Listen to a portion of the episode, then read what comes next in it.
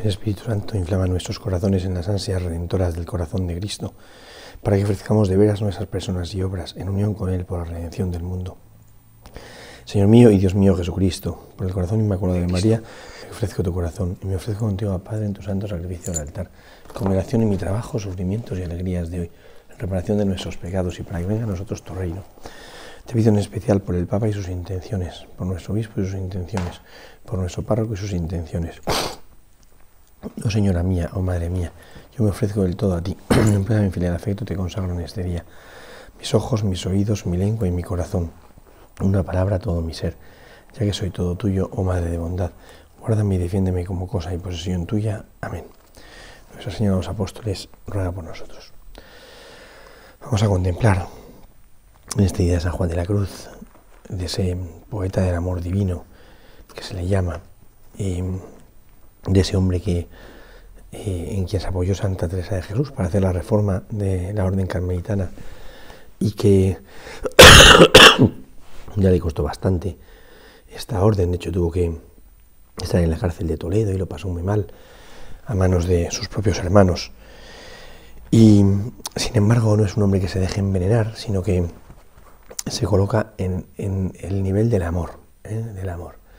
Yo creo que nos viene muy bien a lo largo de la preparación del Adviento ir eh, contemplando distintos santos como que nos recuerdan lo esencial, que nos hacen centrarnos en lo esencial. Y uno de ellos, desde luego, es San Juan de la Cruz, con esta capacidad impresionante que tiene como de captar la esencia de todo, que la esencia de todo es un diálogo de amor entre Dios y yo, que me lleva a lanzarme a, a cumplir su voluntad aquí de manera exquisita, haciendo lo que Él me pide, pero a la vez me, me lleva a anhelar gozosamente el encuentro con Él, el encuentro definitivo, ¿no? Eso que, esa expresión tan bonita que dice Él, rompe la tela de este dulce encuentro, ¿no? Es tan bonita la expresión porque en el fondo lo que viene a decir es que lo que nos separa de Dios es solamente una tela, ¿no? Y que lo que quiere es que se rompa, que se rasgue la tela para que se produzca el encuentro entre los amados, ¿no? Entre los amantes, entre Dios y yo, ¿no? O sea, la necesidad de, de que se dé de verdad ese, ese abrazo, ¿no? O, o cómo entiende también él, es que dice que tiene cosas tan bonitas, como tiene también la, la oración, que utiliza muchas expresiones para hablar de la oración, pero dos de ellas a mí me ayudan mucho, ¿no? La primera es con esa comparación que hace de la caza, dice, tras de un amoroso lance y no de esperanza, va alto, volé tan alto, tan alto que le di a la caza alcance, ¿no? O sea, es, es como movido por la esperanza, que en el fondo todo es el Adviento, tras de un amoroso lance y no de esperanza falto, volé tan alto, tan alto que le di a la caza alcance, ¿no? O sea, me mueve la esperanza, el deseo de encontrarme con el Señor, y eso me lleva a la oración, y el llevarme a la oración, movido por ese deseo, hace que en el fondo me despegue de las cosas. En la oración, sin duda, es necesario hacer todo un proceso como de centrarse, de hacer presencia de Dios, de olvidarse del fragor de las cosas, ¿no? de, de, de cómo cautivan y captan mi corazón las cosas. Entonces es irme a lo esencial, pero bueno, en ese irme a lo esencial me voy despegando hasta que llego al encuentro con el Señor, ¿no? Volé tan alto, tan alto que le di a la caza alcance, ¿no? Y la otra es una que me utiliza muchas veces, que también a mí me gusta muchísimo. Dice que la oración es eh, olvido de lo creado, o sea, prescindo de lo creado, memoria del Creador, hacerme consciente de que estoy ante el Creador, quiero ir a Él, atención al interior y estarme amando al amado, ¿no? Es darme cuenta de que hay un mundo interior y, y dedicarle tiempo y estarme amando al amado, ¿no? Y, y gozar con la persona a la que amo, que es el Señor, ¿no? Bueno, pues movidos por el ejemplo de San Juan de la Cruz, vamos a contemplar el Evangelio que la Iglesia nos propone para el día de hoy, en este momento pues ya de la tercera semana de Adviento, donde esto ya va en serio, el Adviento ya va pasando, llevamos ya más de la mitad, y, y dentro de nada empezamos ya como la recta final del Adviento, y entonces nos propone esta parábola, que se llama parábola de los dos hijos, ¿no? Que hay que leerla, yo creo, con el trasfondo de la parábola del hijo pródigo. Dice, ¿pero qué os parece? Un hombre tenía dos hijos. Llegándose al primero le dijo, hijo, vete hoy a trabajar a la viña. Él le respondió, no quiero. Pero después se arrepintió y fue. Llegándose al segundo, se lo dijo también lo mismo. Y él respondió, voy, Señor, y no fue. ¿Cuál de los dos hizo la voluntad del Padre?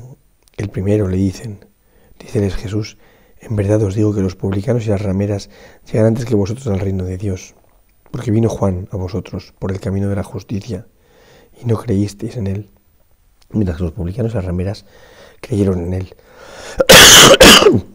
Y vosotros, ni viéndolo, os arrepentisteis después para creer en él. Eh, esta parábola que pone el Señor, que como digo, a mí me gusta leerla a la luz de la parábola del hijo pródigo. Son dos hijos, el primero eh, es justo al revés de los hijos de la parábola del hijo pródigo, porque el primero dice, no voy, no quiero ir, no voy a trabajar a la viña, veo de trabajar a la viña, que también eh, se puede leer con el trasfondo de la parábola de los viñadores que son contratados en distintos momentos del día, y dice, veo de trabajar a la viña, hay que ir a trabajar a la viña, ve tú hoy a trabajar a la viña, ¿no? El sentido de la vida del hijo es participar en la misión del padre, y la misión del padre es ir a la viña a trabajar, por eso dice, ve hoy a trabajar a la viña, ¿no? Y él dice, no quiero. Eh, dice, pero luego se arrepintió y fue. Entonces, en un primer momento sale de él como su pasión desordenada, su pereza podría ser, o cualquier pasión que le lleva a decir, no me da la gana, no, no quiero, ¿no? Y se rebela contra, contra el padre, no quiero. Pero después se arrepintió y fue, ¿no? Y en la otra, en el otro ejemplo, el hijo pequeño va al segundo y le dice, ve, y dice, sí, sí, voy ahora, pero luego no fue.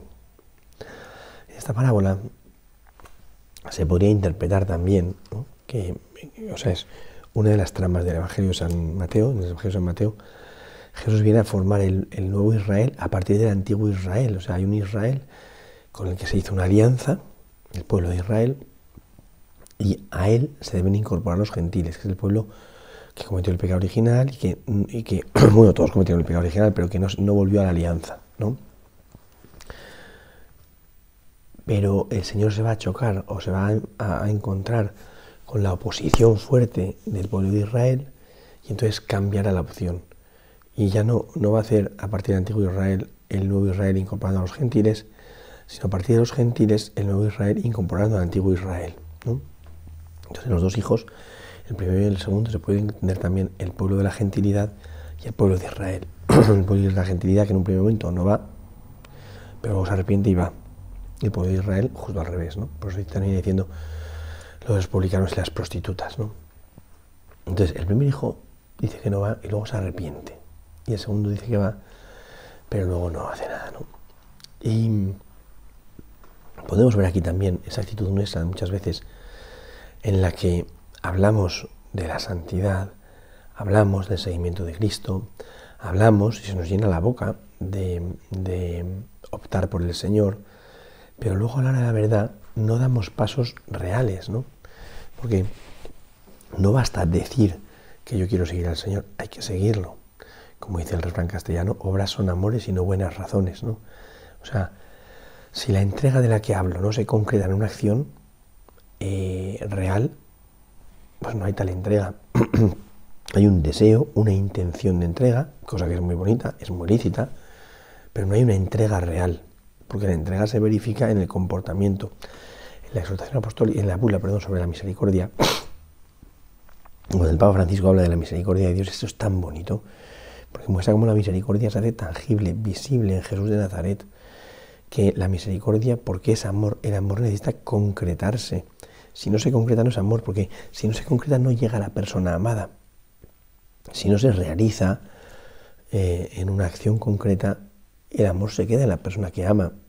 Pero cuando se realiza en una acción concreta, el amor llega a la persona amada. Bueno, pues aquí sucede exactamente eso, ¿no? El hijo mayor dice que no va, pero se arrepiente y entiende que su vida no puede ser eso. Que si de verdad es hijo debe sintonizar con el corazón del padre. Y por eso se arrepiente e inmediatamente va. El hijo pequeño no, el hijo pequeño dice, voy, se queda satisfecho de haber hablado, pero a la hora de la verdad luego no va, ¿no? Y eh, no ha hecho mal por malo, ha hecho mal por bocazas, ¿no? O sea, este dice que va, no se queda tan contento, pero luego pasa de ir, ¿no? Y, y a la hora de la verdad, no, no ha... Eh, o sea, el amor al Padre no se verifica en una acción real. Por eso Jesús, con esa pregunta tan, tan sensata, tan normal, lo que hace es hacerles ver que no vale hablar y hablar y hablar, ¿no? Dice, ¿cuál de los dos hizo la voluntad del Padre? Qué expresión tan bonita, ¿no? ¿Cuál de los dos hizo la voluntad del Padre? ¿Eh? Mi alimento es hacer la voluntad del Padre, decía Jesús en el capítulo cuatro de San Juan. Padre, hágase tu voluntad en Getsemaní, ¿no? O sea, el amor se expresa, mejor dicho, el amor se verifica cuando se concreta la acción, cuando se hace la acción. ¿Cuál de los dos ha amado al Padre? Cuando dice, cuando dice cuál de los dos hizo la voluntad del Padre, no es solamente cuál de los dos ejecutó el mandato del Padre, sino cuál de los dos busca el agrado del Padre. Eh, la voluntad siempre es el agrado, ¿no? Eso implica una, una realidad de amor, no, no de un plan maquiavélico de ejecución de una obra, sino que indica una, un, pues, eso, un amor, cuál ha ido el agrado, lo que le agrada al Padre, cuál sintonizó con el amor del Padre, con el deseo del Padre, con el interés del Padre. O sea, al final, cuál vivió como hijo. Hay tantas cosas que se pueden decir, poniéndolo en comparación con la parábola del hijo pródigo, que tiene muchos, muchos contactos, de se arrepintió y fue, el hijo pequeño reflexionó y, y volvió a la casa del Padre. Bueno, si es por hambre, seguramente es por hambre, pero bueno, eso inicia un proceso de, de corrección que termina en un proceso de conversión, ¿no? Pero la parábola, cuando eh, el hijo mayor eh, no quiere entrar, el padre da la mejor definición de lo que es un hijo. Dice, hijo, tú siempre estás conmigo y todo lo mío es tuyo, por eso deberías alegrarte, porque este hermano muerto tuyo estaba muerto de vuelta a la vida, estaba perdido y lo hemos encontrado, ¿no? Es decir, el hijo es el que sintoniza con el corazón del Padre y por eso busca compadecer con el Padre, agrada al Padre, eh, busca el agrado del Padre. Este hijo, el hijo eh, eh, mayor de la parábola, al principio dice que no, pero se da cuenta de que si de verdad quiere ser hijo, tiene que sentir como el Padre y por tanto debe, debe eh, sintonizar con su voluntad, y se levanta y va, porque la voluntad del Padre es que vaya a la viña, y se levanta y va, ni corto ni perezoso. El hijo pequeño no vive como un hijo, dice que sí, que sí, pero como se dice a la gente, a, a, los, a, a la gente que no quiere hacer ni caso, dice sí, sí, sí, sí, sí, y ya está. Pero ahora la verdad haces lo que tú quieres y prescindes del interés, del agrado, de lo que la persona eh, pretendía. O sea, te da igual el agrado de la otra persona. Entonces no hay una relación de amor. Entonces sí, sí voy, pero luego no va, ¿no? Y por eso Jesús hace esta aplicación tan fuerte de la parábola, poniendo un ejemplo eh, duro, muy duro, ¿no? Dice, en verdad os digo, es una palabra muy fuerte, ¿no? Os digo con toda firmeza, amén, utiliza la expresión, ¿no? Que los publicanos y las prostitutas os llevan la delantera en el reino de Dios, ¿no? Os llevan la delantera en el reino de Dios. Eso está diciendo a los saduceos, a los ancianos, al consejo, ¿no? A la gente eh, más cumplidora y que se había adueñado de la ley, del cumplimiento de la ley, ¿no? Y, y dice, dice, ¿no? Eh, os digo que eso os lleva a la delantera en el reino de los cielos, se llaman los publicanos y las prostitutas, o sea, la gente más indeseable según el concepto del pueblo de Israel, las prostitutas porque venden su cuerpo y los publicanos porque venden su conciencia, ¿no? Y colaboran con el mal. Entonces, eh, esto les parecería horroroso. Y dice, porque vino Juan a vosotros por el camino de la justicia, por el camino de justicia, por camino de justicia, es decir, vino Juan a vosotros mostrando la ley y su plenitud. Es decir, Juan eh, preparando ese pueblo bien dispuesto que piensa en una conversión al final de los tiempos, lo que hace es mostrar cómo la ley culmina en un cambio interior, en un cambio de corazón, y que deja al hombre con mucha humildad dispuesto para que Dios actúe, ¿no? Vino Juan por camino de justicia y no creísteis en él y no le hicisteis ni caso. ¿De qué está quejando Jesús? De una cosa que aparece muchísimo en el Evangelio, especialmente en San Lucas, estamos en San Mateo, pero bueno, pero mucho en San Lucas, que es la esclerocardia, la dureza de vuestro corazón. O sea, por vuestra terquedad.